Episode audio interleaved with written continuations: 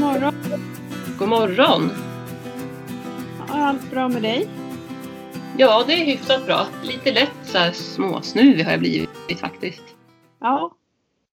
Hur är det med dig då? Jag har eh, lite så här halvont i halsen. Jag vet inte, det, det brukar kunna vara så, bla, så ibland på morgonen också. Så att det kanske bara är något litet som kommer släppa. För jag känner mig inte riktigt sjuk. Men eh, ja, lite så här. Det har varit så kallt nu också så det kan ju vara att man har varit ute och blivit lite kall. Ja, men jag tänker det. Och, eh, det har ju regnat ganska mycket också. I, där Ja. jag har varit i alla fall. Så, här också. Ja, jag, var, jag blev väldigt blöt i eh, helgen så att det kanske satte sina spår. Ja, just det. Vad, vad har du haft för dig då sen vi pratade sist? Det var ju ett tag sedan. Ja, det är ju någon vecka sedan i alla fall nu. Ja. Det har hänt ganska mycket saker. Ehm, ja, jag har ju haft hästskötarkurs idag och privatlektioner. ja. Det har rullat på med det och så. Det har gått bra. Ja, allting har flyttat på bra. Eh, och sen så sist vi pratade, eller förra avsnittet vi släppte så pratade vi om att jag skulle ut, hade tänkt- funderat på att rida ut i skogen med Alborot och Herman va? Just det.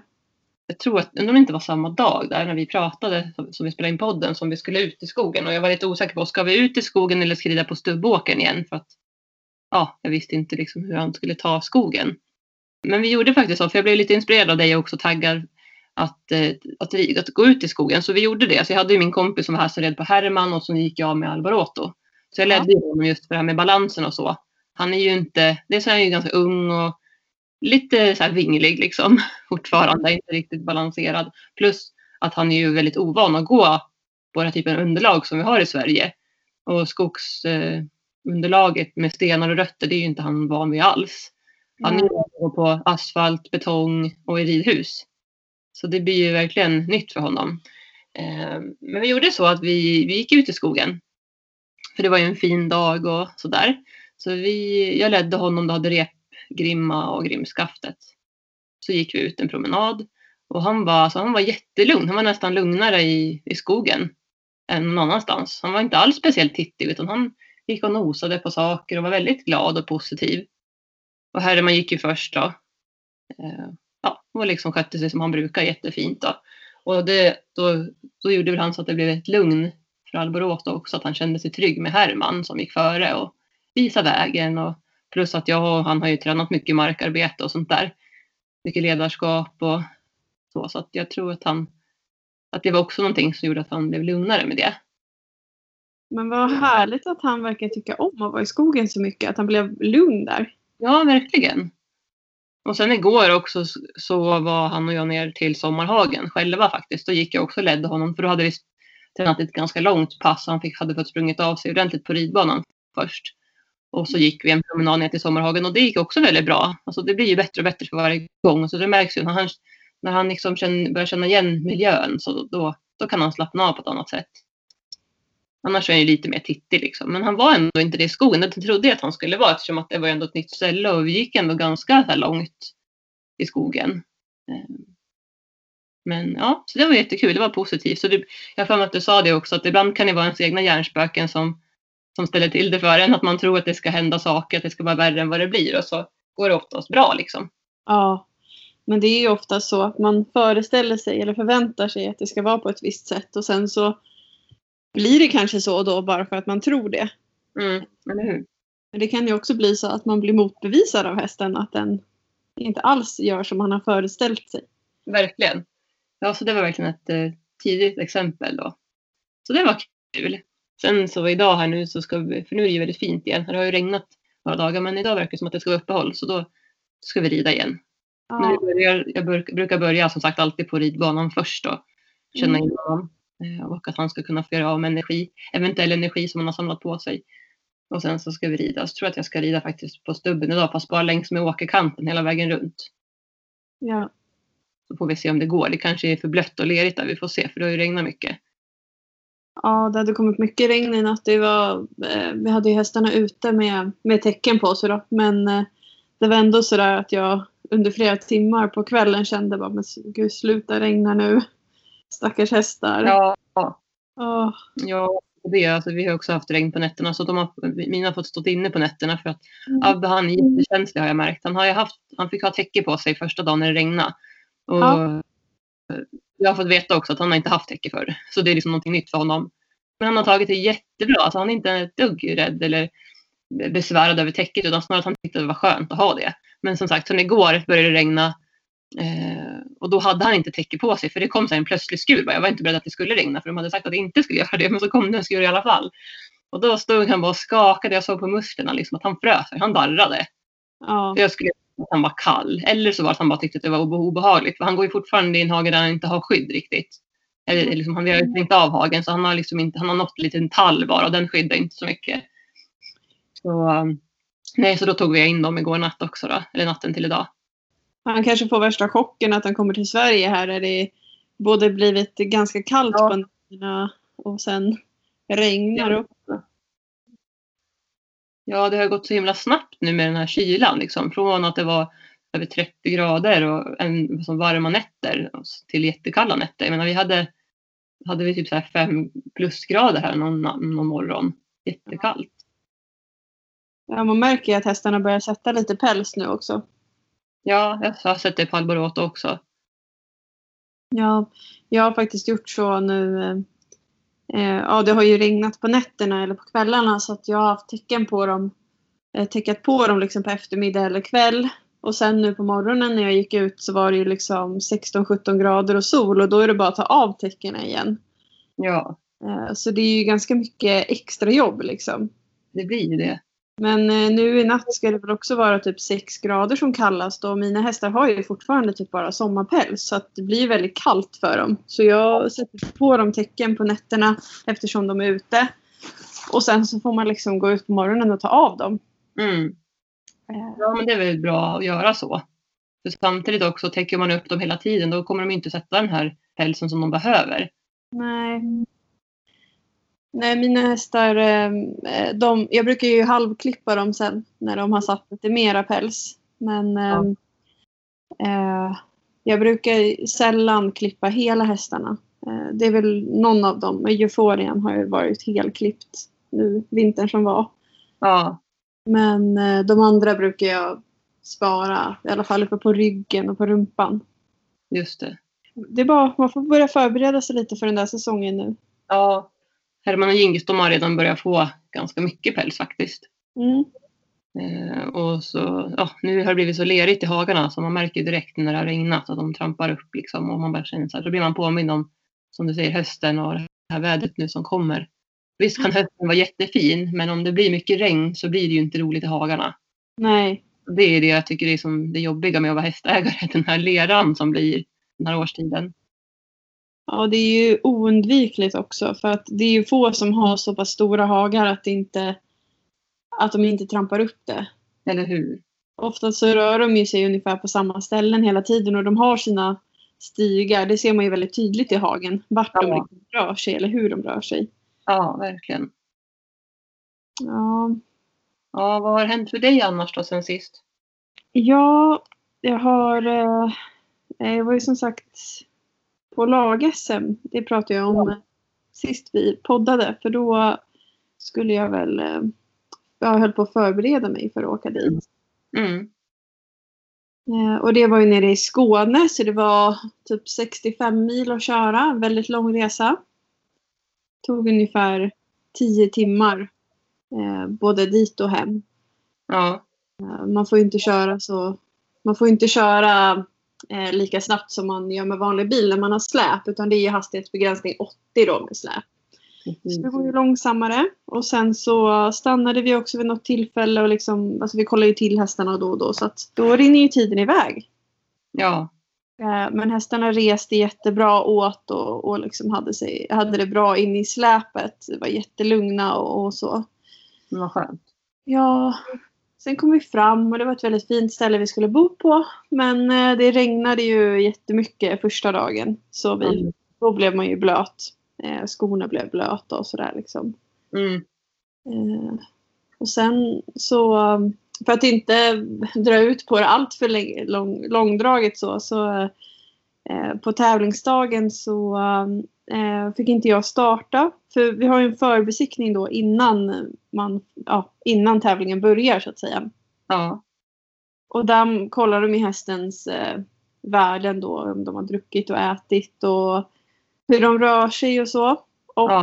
min häst han, eh, han var inte helt ren i gången. Det var någonting som liksom inte var helt hundra.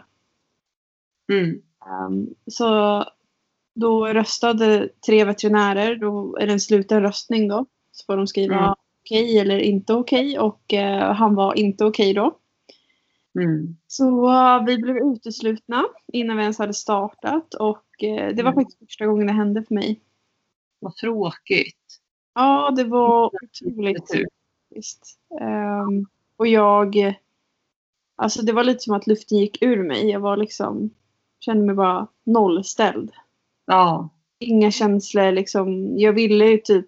Jag kände så här, varför kan jag inte bara gråta istället? Men jag var bara helt tom. Alltså nästan. ja.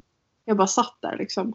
Du hade inte alls tänkt att det skulle kunna hända mig, tänker jag. Du visste inte att det skulle vara så. Alltså man är ju alltid rädd att det inte ska gå bra på en tävling. Men alltså om det inte har hänt där heller så tänker jag att då kanske man inte tänker att det ska hända nu heller. Liksom. nej, inte liksom innan man har startat. Nej, precis. Jag skulle säga. Ja. Så, um, dessutom var ju nästa grej då att eh, eftersom det är coronarestriktioner så har man bara tillåtelse att ha en medhjälpare per häst. Och jag blev ju utesluten vilket innebar att vi hade västar på oss med våra nummer. Och det innebar då att Otto och jag inte fick vara på tävlingsplatsen längre. För att jag hade blivit Mm. utesluten. Nej. Och det skulle då innebära att, jaha okej, vad ska vi göra? Åka till stallet och typ sitta inne i huset eh, i tio timmar och vänta på att Caruso och Nicole ska gå i mål. Ja.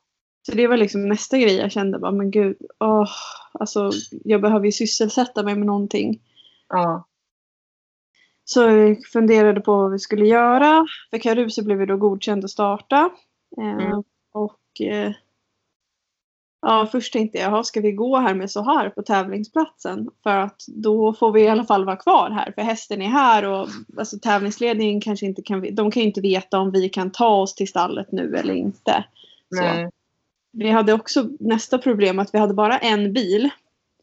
Och eh, medhjälparen som skulle eh, hjälpa Nicole och Otto skulle åka tillsammans. Jaha. Så att om inte vi fick åka med då innebar det att vi skulle inte ha någon bil heller. Nej. Det var ju liksom jätterörigt bara. Ja. Men då till slut så uh, pratade vi ihop oss med några andra från samma ridklubb och de hade eh, ett ekipage som är bara eh, hon är young rider. Då är man under 21. Och då får de ha två medhjälpare. Okej. Plus att man fick ha en extra medhjälpare på den här tävlingen som bara fick tillträdelse till banan. Så då fick vi ju tag på sådana här västar med hennes startnummer istället och kunde liksom hjälpa till på tävlingen i alla fall fast åt ett annat ekipage. Men ja, vi fick ju se Caruso för de red tillsammans. Ah, okej. Så då fick vi skynda oss och köra iväg så här och så ja, åka tillbaka till tävlingsplatsen och sen så kunde jag vara med och hjälpa till hela dagen. Så Mm. det, det var skönt att ha något annat att tänka på liksom. Mm, det är inte att ni kunde lösa det så ändå då. Ja, det var verkligen jättetur. Mm. Men ja, Caruso han såg helt fantastisk ut och han eh, gick igenom åtta milen. Och så Mm. han hade jättebra pulstider hela dagen. Eh, och såg så pigg och fräsch ut. Han har aldrig gått så bra. Sen Mm. i mål så uh, åkte han ut på oregelbunden gång. Nej. Jo, Nej, du skojar. nej. Men hur funkar det då liksom? Alltså hur kunde det bli så? Ja, Ja. Så kollar man igen då hur hästen ser Ja. ut. Man kollar efter varje slinga och på åtta mil så är det tre slingor de rider. Ja. Varje slinga så travar man upp med hästen och så kollar de alla vätskenivåer och sånt där också. Ehm, och eh, upptravet var på asfalt. Det har jag aldrig varit med om tidigare. Nej. Eh, och jag tyckte inte om det. Eller jag tycker inte om det för att asfalt är så otroligt Eh, det är så tufft för hästen. Och, Ja. eh, alltså visst, det är väl bra att man ser minsta lilla grej kanske men samtidigt så kan det vara såna... Alltså en del hästar tycker inte om att springa på asfalt heller. Nej. Och jag tänkte han har sprungit också så långt som han hade gjort då, åtta mil, när han kom i mål. Precis. Eh, och det var... Eh, alltså banan i sig, hade- det hade ju regnat jättemycket och så, så det var väldigt mjukt och fint underlag ute på banan. Mm. Och sen gick liksom hästen från det till att sen ska den trava upp på hård asfalt som inte sviktade alls. Ja. Det blir en väldigt stor omställning för deras rörelse också. Ja. Men eh, nej, han ömmade på ena frambenet, inte liksom varje steg men då och då. Ja. Så han blev utesluten och det kom ju typ som en chock för mig för att jag var så att va? Han har ju sett så fin ut och eh, det innebar också att vårt lag då sprack för eh, vi hade bara tre ryttare kvar med Caruso och Nicole Ja. och två av de andra blev godkända och sen så blev Nicole och Caruso inte det och jag blev ju liksom helt chockad för vi hade ju en medalj om, vi, om inte de hade blivit uteslutna. Nej, vad tråkigt.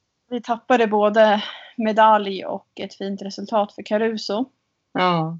Eh, Men sen, det var väldigt mycket uteslutningar på hälta den där tävlingen tycker jag. Och även de som red väldigt långsamt. eh, Där var det flera som åkte ut på hälta. Och jag tror att det kan ha en del att göra med det här hårda upptravet faktiskt. Ja, det låter lite som att det kan vara så. Ja. eh, Men ja, det var ju bara att bryta ihop och typ må piss. Ja. Eh, så ja, sen så hade vi ändå rätt trevligt på kvällen när vi åt middag och sådär med resten av laget. Och så åkte vi hem på söndagen. Då um, när vi kom hem sen efter tio timmar så gick vi lite med hästarna och sen så travade vi upp med både Caruso och här hemma. Eh, och man såg att Caruso markerade lite på asfalten då. Sen travade jag honom i min rundkorall och då såg han jättefin ut. Ja. Eh, och han har fått som självsprickor i karlederna. Ja. Det är ganska vanligt att de kan få det av så den påfrestningen som det blir att ta så många steg. Liksom. Varje gång de landar så liksom nöts det ju lite i huden. Just det. Eh, så att han hade ju fått som små sprickor och det gör ju jätteont. Alla som har haft det till exempel på vintern om det har spruckit lite i händerna. Ja. Sprickor, så vet man ju hur ont det gör. Ja, verkligen. Eh, och det i sig gjorde att han inte klarade av att trava upp asfalt utan att markera. Men på mjukare underlag så går han superfint. Mm. Så eh, det var ju skönt på ett sätt att det inte verkar vara något annat med honom. Eh, han är inte gallig eller någonting i benen. Han ser helt... Eh, alltså man ser inte att han har tävlat liksom. Nej. Och då har han ändå sprungit åtta mil. Ja, det är en lång sträcka. Ja. Och vi travade upp med så här också hemma och han såg ju helt eh, perfekt ut. Så Mm. jag vet inte riktigt vad det är med honom. Eh, jag ska hålla lite koll på honom och se om det, det är någonting faktiskt. Eller om vi bara hade maximal otur. Ja, Han kan ju ha blivit stel i släpet eller något. Alltså, ja jag tänkte säga det. Precis, för det var ändå lång resa ni gjorde ner och så. Så det kan ju varit det kan ju vara någonting där- därifrån, att han som du säger var stel eller någonting. ja. Ja. ja, så vi får se. Jag ska hålla lite koll. Mm. Men eh, Man inte är något. Liksom. ja, vi får hålla tummarna. Hell- Hellre det då. Nu är gjort är gjort liksom i tävlingen, men då, så då är det ju bättre att han, är, att han får vara frisk. Liksom. Att det blev. Ja. Ja. Men eh, hur som helst så, alltså, jag brukar ofta känna så efter att det har gått skit att jag vet inte om jag vill fortsätta eller hur jag ska göra. Mm. Förstår, det är mycket tid och engagemang man lägger ner. Och, alltså, du lägger ju all din själ på dina hästar och, och träna och tävla. Och jag förstår att det är jättetufft liksom, när det blir så här. Ja, och eh, det händer ju ofta att man blir utesluten av Mm. saker. Det är så små marginaler i sporten men eh, just alltså, nej, men det, det var tufft den här tävlingen. Och Mm. eh, Förstår det. Jag bestämde mig för eh, jag satt och funderade liksom, vad ska jag göra? Ska jag sluta tävla nu ett tag eller ska jag alltså, ta en paus? Byta disciplin? Alltså, det, det var sådana tankar som liksom Ja. hade. Och till slut kände jag i alla fall att nej men när man får lite distans till det känns det bättre och eh, jag kommer inte att rida några internationella ritt i år. Tror jag. Nej. Jag har avanmält mig. Jag hade ju anmält mig till Holland i oktober men jag har avanmält eh, mig. Mm. Eh, och jag planerar inte att åka dit. Nej. Nej, eh, det känns lite ångestladdat och tungt på ett sätt också för att då blir jag stressad för att jag inte kommer kvala hästarna men ja, jag känner att det får jag får rida lite mm, lägre klasser, försöka att hitta lite glädje och motivation igen och så får vi se vad som händer.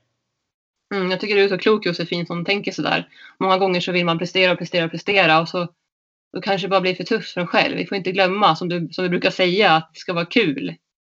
Ja, Om man har häst för hobby eller om man tävlar. Det måste vara roligt. Det är klart att motgångar kommer och går. Så är det ju hela tiden. Och, men ibland om man känner att nej, nu blev det too much. Liksom, då måste man ju kunna eh, känna efter själv och göra det som känns bäst för en själv. mm. Jag tycker du Ja. tänker rätt där. Och, ja, det är ju otroligt kul att åka iväg och tävla och sådär. Men eh, det är också så mycket pengar som man lägger ner. Och, mm. ja, Tid och förberedelser. Jag tänker att tävla kommer du ju kunna göra sen. Ändå tänker jag. Även om det kanske blir som du säger lite andra förutsättningar. Om du väljer att inte åka till Holland nu då. Men ja, precis. Jag får väl, får väl se hur det ser ut nästa år. ja, Och hoppas att jag kan få upp motivationen lite grann på kortare tävlingar nu. mm. Det låter ju klokt.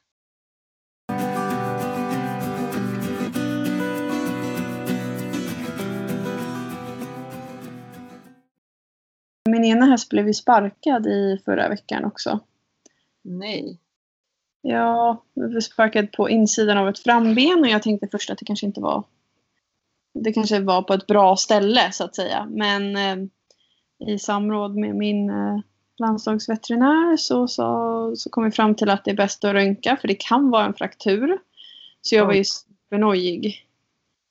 Um, så jag, jag skulle in till tandläkaren med bullen och då tog jag med mig den här hästen också. Och passade på att få åka in och få en akuttid. Mm. Ehm, och röntga och det var tack och lov inte någonting som syntes på röntgen. Vilken tur. Ja, Och hur är det nu då? jo, han fick vara på kliniken i fyra dagar. Ehm, Ja. för, ehm, han har som en sårficka som behöver dräneras. Och då var det bäst att han först stod på kliniken tills det hade dränerats en del och svullnaden hade minskat. Mm. Sen fick han komma hem i söndags också. Precis som vi när vi kom hem från Skåne. Eh, Mm.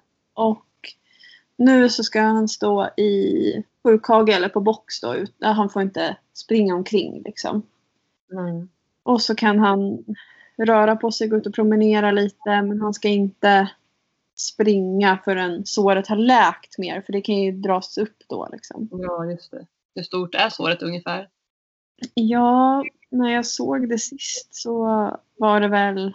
Det är inte jättebrett men det är ganska långt. Kanske mellan 5 och 10 centimeter. Mm. Eh, Och på kliniken så skar de upp såret lite mer just för att det ska kunna dräneras bättre. Så ha- han har någon särskild eh, kompress där inne som typ stimulerar vävnadens tillväxt. Okej. idag ska han eh, Idag ska han byta bandage. Eller ja, jag ska byta bandage på honom idag. Ja. Eh, jag, alltså, vi var ju inte med när de satte på den här eh, kompressen och allting. Så vi får se hur det går. ja. Den, den ska sitta inuti den här sårfickan. Så det, det känns lite så pilligt och äckligt att jag ska liksom pilla in Ja, verkligen. Ja. Eh, men de missade att skicka med den här kompressen när han hämtades hem i söndags. Jaha. Jag var inte med då, för jag var ju på väg hem från Skåne. Så det var mina föräldrar som hämtade honom. Och jag sa till dem, "Ja, men fick ni med grejer nu då? Nej, det fick vi inte. Det var ju typ ingen där nästan. Så, bara, Jaha. så försökte jag leta reda på de här kompresserna på apoteket igår. Men insåg snabbt att det här är ingenting som finns på ett vanligt apotek. Utan det här är typ på en hästklinik vi hittar de här grejerna. Just det. Så efter vi har pratat idag då ska jag sätta mig och åka till kliniken för att hämta de här grejerna. Okej. Ja. Åh. Vad det kan bli ibland. Ja, så det, det är mycket rörigt och Ja. saker händer här i mitt liv just nu. Det har varit mycket, mycket ner just nu. Men Ja. hoppas att det vänder och går upp snart. Det gör det, det kan jag lova. Det brukar alltid göra det. Man får tänka så när det är kämpigt. Även om det är svårt när man är i det där jobbiga som ligger och gnager och nöter och oro. Och Ja. och då känns det bara som att nej, jag lägger ner det här med hästar. Inte alltså, man kan ju faktiskt känna så. Det så Ja. jag sen, emellanåt. Men sen så inser man att nej, det går ju inte. Och sen vänder det och så blir det jättebra och jätteroligt. ja, Ja, det går upp och ner. det gör ju det. Hur gick det med bullen då hos tandläkaren? Ehm, det gick bra. Mm.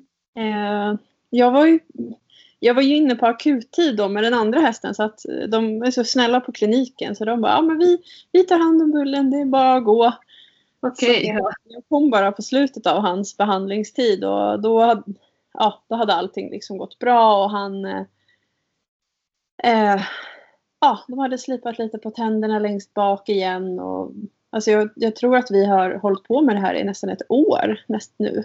Ja, Det har, det har pågått länge den här eh, regleringen av hans tänder. ja, Det var jättelång tid för att man kan inte man kan inte fila så mycket på tänderna per gång. nej. Men eh, nu bokade jag ett nytt om typ tre månader tror jag. Men det var någon gång i månadsskiftet november-december som jag ska tillbaka. Mm. Och när, vet du hur många gånger till du behöver göra återbesök? Jag har faktiskt inte frågat det för det känns som att det ja, det kan ta lång tid ehm, eller det kan gå kort tid och jag tror inte att vet, veterinären eller tandläkaren kan svara på det heller så att ja, nu är det i alla fall lite mer utspritt med de här utgifterna från tandläkaren och det är ju skönt. Mm. Och det drar ju iväg. Jag väntar på min faktura här. De var ju här i förra veckan, veterinären, och kollade mina tre hästars tänder. Ah, Okej. Eh, och det gick bra. Jag trodde först att eh, Alboroto hade vargtänder, men det hade han inte. Det Nähä. var falskt alarm, så att han hade inte det. Så det var ju, det var ju bra. Han bara, "Ja, nu spårar en tusenlapp. Jag bara, tack. det var ju bra. Men, men så han såg jättefin ut i munnen och så. Eh, Så det var inga konstigheter. Men de gav ju lugnande, då, eller vet du, det, seder, sederade alla tre. Mm. Ehm, och så det var ju, ja han bara, han sa det till mig, jag tog ändå en ganska liten dos, som en 300 kilos häst liksom. Och han är ändå, måste vara närmare 500 skulle jag tippa på i alla fall, kilo. Men han Ja. blev så trött alltså. Jag fick, vi fick nästan kämpa med att försöka få honom att stå kvar liksom. För han bara, Ja. nästan inte ramla men alltså det var på gång att han liksom benen vek sig lite på honom så här så vi fick putta på honom och få honom att ställa sig ordentligt på alla fyra så att de inte står och hänger. Framförallt han, han blev ganska framtung liksom. Så vi fick liksom få honom att ställa sig ordentligt på, bak, på bakdelen så att säga. Eh, Okej. han blev jättetrött. Jag sa det, kanske också kan vara lite att han är lite extra medtagen för att det har varit mycket omställningar för honom. Så, liksom, tänker jag. Eh, jag vet inte om det kan påverka, ingen aning. Men eh, veterinären sa att ja, kanske liksom sådär. Att det kan ha. Han sa att han hade inte varit med om det direkt så att en så stor häst ändå klarade sig på så pass lite. Eh, men så det gick bra sen då själva kontrollen och sådär. Och så, så var det Hermans tur och han är ju 23 år eh, och han hade börjat slita lite på sina tänder, de här första tänderna som hästarna får, som det är vanligt att de gör när de blir äldre. Så att han sa att det är en tydlig, alltså man ser tydligt att han börjar åldras liksom. Och då Mm. kommer nästan lite, lite tårarna sådär in, inombords för att det känns så sorgligt att, alltså, att höra det. Att eh, tänderna börjar slitas ner och när hästen blir äldre så kan man inte göra så mycket. Det är bara att vänta ut liksom att tänderna slits ner och till slut så får ju många gånger hästen problem att, att behålla hullet. Mm. Så det är lite sorgligt tycker jag. Men han tyckte ändå att Herman såg fin ut. Han raspade lite grann på några, några tänder bak som var lite vassa och sådär. Eh, och han hade lite mat som satt fast i, som, i tänderna också, där de hade, tänderna hade börjat slitas ner och sådär. Så uh, han fick peta ut lite sånt och då kom det lite blod och sådär. Okej. Men uh, det såg ändå bra ut tyckte han för Hermans ålder och så. Mm. Så att uh, ja, vi ska kolla hästarna en gång om året och liksom fortsätta med rutinkontroll. Okej. Och Gingis han hade tandsten lite grann så det pillar de bort ganska stora beläggningar. Annars såg ju hans tänder också fina ut. Jag vill minnas att de raspade lite grann också på honom på någon tand sådär men det var faktiskt inga större bekymmer så det var skönt ändå att få veta det. Få den kontrollen på dem. Okej. Men eh, vad tänkte jag på? Jo, eh, tandsten sa du. Vad, det hade Gingis. Ja, precis. Okej, så då skrapar de liksom bort det? Som... Ja, beläggning. Nu kommer inte jag ihåg vad de tänderna heter men de här tänderna som sitter mellan framtänderna så sitter det en liten som hörntand eller vad man ska säga. Jag kommer inte ihåg vad de heter nu. Eh, om ni vet vilken den här lilla som sitter ganska långt fram i munnen. Jag brukar inte det kallas för betarna eller något sånt? Ja, det kan det nog vara. Mm. De tänderna, de här ensamma, liksom, där hade han tandsten på dem. Det var ganska stor beläggning som de kunde skrapa bort och så lossnade en bit liksom, från dem. Och det har jag lite sett innan också. Men det han sa var att under det så kan det skapa, det kan bli inflammation i tanden. Eh, Så att jag tror att det var bra att han fick bort den. Nu kommer jag faktiskt inte ihåg, jag har inte fått journalen heller från när de var här så jag kommer inte ihåg exakt och, och har svart på vitt hur, hur allting var. Men jag tror inte att han hade fått någon information än i alla fall. Men de fick ju ta bort den där tandstenen. Och så sa han det att, för det höt är ju det som är hästens tandborste. Mm. Eh, Han sa också att man kan faktiskt ta en borste, lite större borste och så kan man ha lite sån här slicksten på den så att hästarna tycker att det blir ganska gott. Då kan man borsta tänderna med en sån för att få bort liksom det här, eller motverka tandsten då på hästen. Okej, kan faktiskt borsta tänderna lite. Så det var hans tips. Intressant. Om man då ska tycka att det är okej liksom att man är där och pillar med en borste i munnen. Så det, det tänkte jag ska testa med honom. Och det som är bra det är att ändå tänder som sitter långt fram så att man ändå enkelt kan komma åt dem. Liksom. Ja. Men vad, ja, men vad spännande. Ja. Ska jag försöka borsta tänderna lite ibland då? ja, det kan vara bra att göra det. Framförallt om man har en häst som har liksom större tendens att få tandsten. Mm. Ja, så det är väl typ det som har hänt här. Eh, tandläkaren och lite uteritter och lektioner och markträning. Jag ska säga det, vi vi har ju marktränat också mycket, eh, jag och Alboroto. Och det går bättre och bättre för varje gång. Det han är väldigt rolig att jobba med måste jag säga. Om man får skryta lite grann. han, är, han är så lyhörd och jag är liksom ovan med att ha en häst som är så känslig och liksom han verkligen söker kontakt hela tiden. Han, han, och det är imponerande att han ändå kan vara lös på en, på en stor ridbana tycker jag. Där det ändå finns mat på sidorna.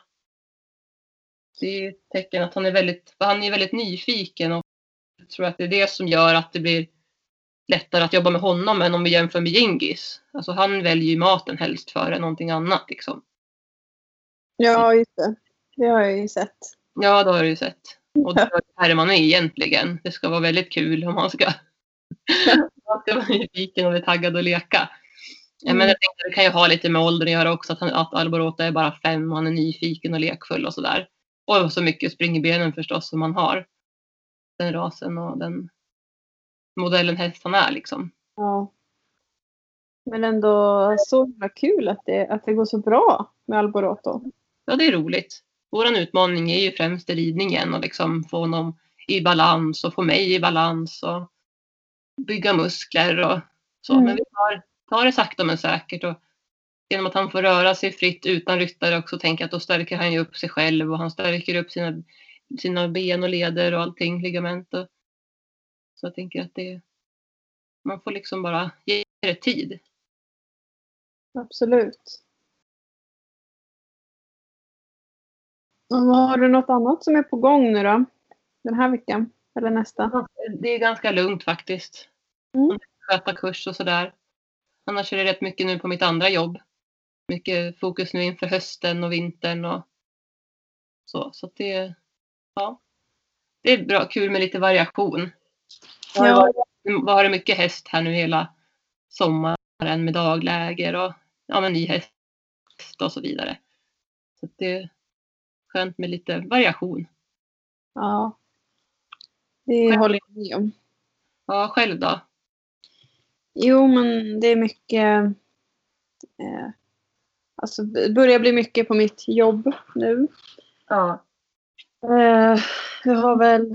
Alltså, ja, jag håller på och um, förbereda lite ifrån... Eller för konfirmanderna. Just det. Ska Hur, ju starta konfirmandläsning nu igen. 10 september har vi första träffen. Just det.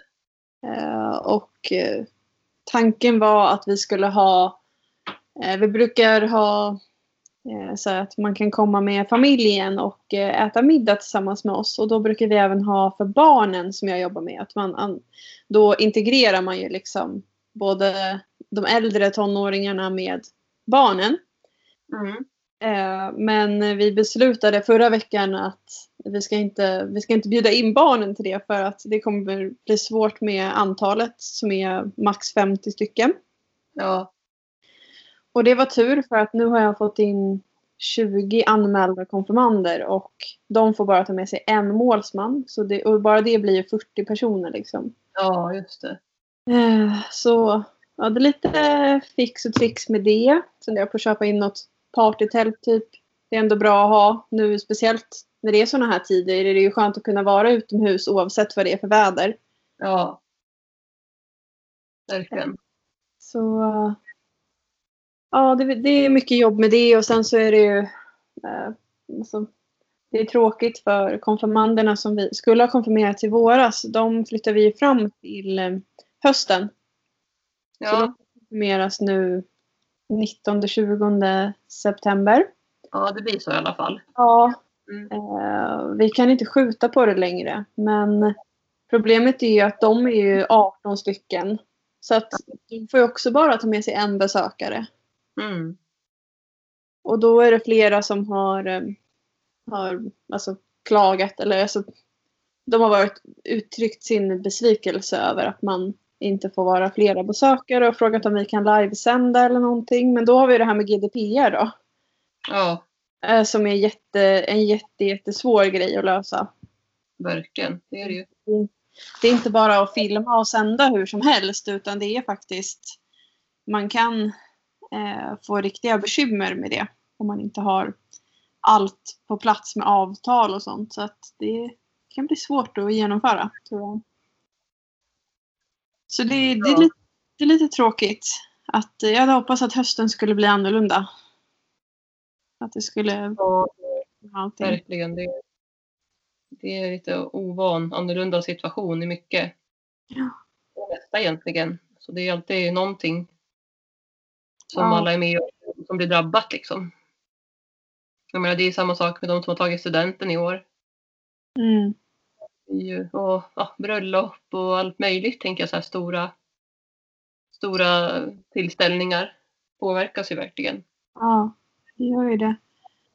Vi har, alltså, det är så ovisst med framtiden. Vi ska ju åka på eh, vi, ska åka på konfirmandläger till Åland i februari och det har vi gjort de senaste fem åren. Mm. Vi vet inte nu om vi kommer kunna åka dit i februari. Eh, och då har vi liksom börjat kolla efter andra alternativ att åka på läger men det är inte så lätt att hitta någonting nu. Nej. Så ja, det, det är liksom att man får improvisera och höfta lite och se hur det blir. Ja, och så får man ha lite is i magen och se vad som händer och Ja, så. Ta en sak i taget tänkte jag säga. Alltså, det är, Ja. så. Det är lättare att planera saker med hästarna liksom. ja, det är det ju. Det är, det är inte samma grej, det är inte lika mycket folk och man är utomhus och så. Mm. Det är som på mitt, mitt andra jobb. Vi har ju liksom gjort mycket fysiska aktiviteter men allting är ju online idag. Mm. Men jag är ändå tacksam att det går att göra så. Det funkar ju faktiskt minst lika bra, nästan faktiskt ännu bättre för det blir mer tidseffektivt för alla. Däremot så är det ju tråkigt när man inte kan träffas på det sättet som man har gjort tidigare.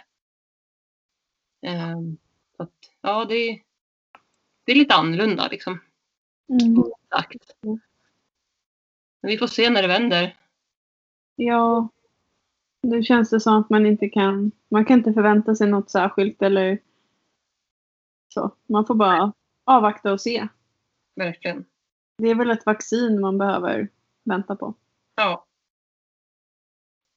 Ja, men vi får väl säga så så får vi, får vi höras nästa vecka igen. Ja. Så får alla ha det så bra och ta hand om er. Ja, hoppas ni får en, en fin en, ve- en vecka med fint väder nu och att vi kan få njuta lite mer av eh, eh, sol och värme innan det blir höst på riktigt. Ja, verkligen. Det, idag känns det ändå som att det ska vara lite finare i alla fall. Jag kände nu när jag låste upp på kontoret att solen låg på och värmde skönt.